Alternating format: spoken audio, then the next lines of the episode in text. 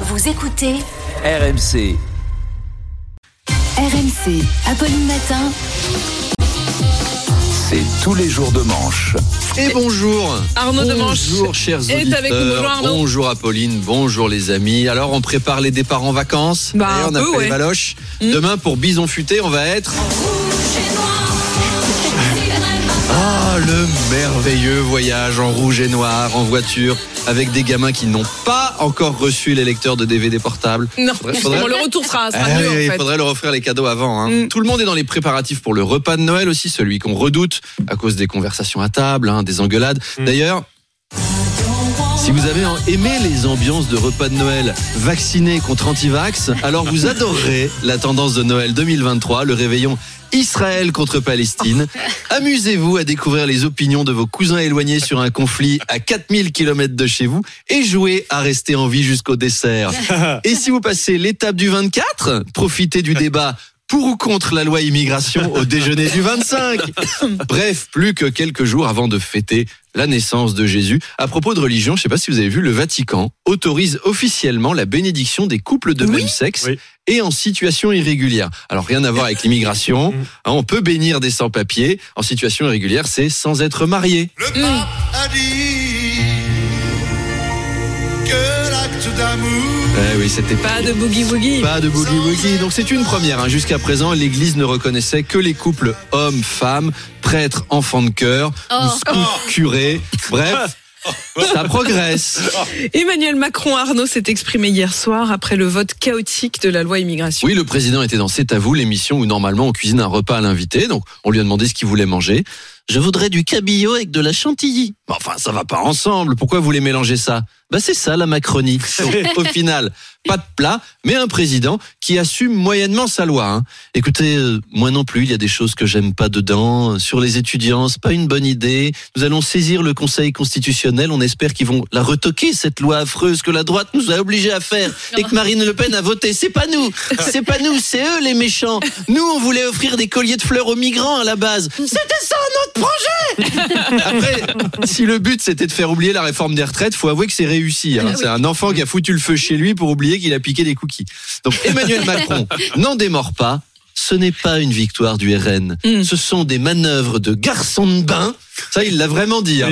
C'est une manœuvre de garçon de bain. Saperli-Popette. En fait, le Rassemblement National essaye de nous attirer en imitant un garçon de bain. Oh, il a l'air aimable, il a l'air joli, en maillot de bain, euh, avec une petite serviette autour de la taille, noir, musclé, pour qu'on lui ébouriffe le torse et qu'on lui caresse les cheveux ou l'inverse. Il essaye de nous tromper, on voit la manœuvre. Moi qui vais souvent au bain public et au hammam, je sais de quoi Oh. je parle. Ce n'est pas une victoire pour le RN. Vous savez, Madame de Balère, Mm. pour battre le RN, Mm. il faut s'attaquer au problème par lequel le RN vit. Vous savez, une de mes idoles, Rambo, disait Pour gagner la guerre, il faut devenir la guerre. Et ben pour le RN, c'est pareil. Pour battre le RN, il faut devenir le RN. Ah, c'est subtil, hein On l'avait pas vu venir. Très subtil. Le ministre de la Santé Aurélien Rousseau a démissionné. 15 jours avant le remaniement, c'est bien. C'est un gars qui s'avance dans son travail. Aurélien Rousseau n'aimait pas vraiment cette loi immigration trop, restri- trop restrictive. Alors Rousseau, il aime pas les frontières alors qu'il a un nom de douanier. C'est quand même paradoxal. Oh D'ailleurs, oh l'autre soir, là on, avait, on une rumeur politique. Ouais, ouais, rire et chanson ce matin. L'autre soir, on avait une rumeur politique autour de huit ministres frondeurs à peu près. Il y en a qu'un seul qui démissionne. Les autres, Ouais. Pas courageux. Hein. Après, je comprends que tu flippes. J'imagine le ministre frondeur, il est chez lui, il se pose des questions. Qu'est-ce que je vais devenir? Je suis ministre, je ne sais rien faire. Alors, on passe à Noël. Allez, la suite. Beaucoup de Français n'ont pas encore leur cadeau de Noël et parmi les cadeaux à la mode, les jeux de société. Oui, c'est aussi le rôle de cette matinale de vous donner des idées cadeaux de dernière minute. Aussi, je vous propose un petit quiz. Ah. Ces jeux de société existent-ils, oui ou non, à gagner un strip poker avec Gérard Larcher? Je vous préviens, Ah. malheureusement, il est pas très bon Ah, au poker. ça intéresse, ça intéresse. Ah, ça Charles. intéresse. Charles est très motivé. c'est- c'est une manœuvre de garçon de bain. On vous voit venir, monsieur Magnien. Donc, attention, ce jeu existe-t-il ou pas? Top, c'est parti. Le jeu des débats nuls. Oh bah, euh, Oui, Oui, ça existe, ça existe. Sinon, c'est pas, je pas l'heure des pros, c'est euh, des débats comme pour ou contre la coriandre ou est-ce que tu préfères voter ou être je invisible. préfère manger tes crottes de nez. Le jeu, Pardon. des- bah voilà par exemple. Ah, dis donc. Ah non, mais c'est les jeux de mes Quoi Et, et il n'est pas du tout nul ce débat, il est très intéressant. c'est les jeux de mes enfants. Le jeu des 1000 Elisabeth Borne.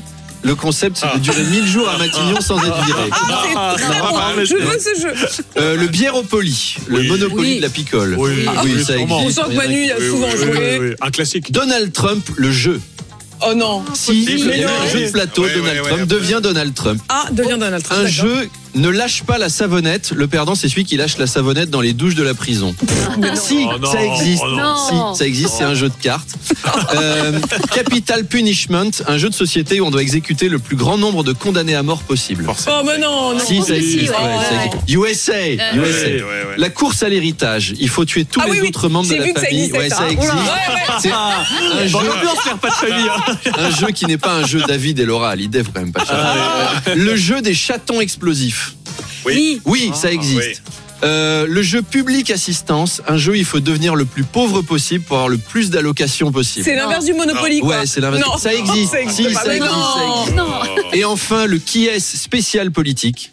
Ah, ça, ce serait bien. Ah. J'espère que ça existe. Alors non, ça n'existe pas, mais je propose serait Ah ouais, génial. un jeu Ah ouais. basé, Il a des lunettes. basé sur Il la question que se pose Emmanuel Macron quand il croise Christophe Béchu en Conseil des ministres. Qui est-ce? Donc là, vous pouvez jouer. Est-ce qu'il a les cheveux blancs? Oui. Est-ce qu'il a des lunettes? Non. Est-ce qu'il sert à rien? Oui. C'est Franck Riester On va gagner Allez, bon préparatif, joyeux Noël et à demain À demain. À demain.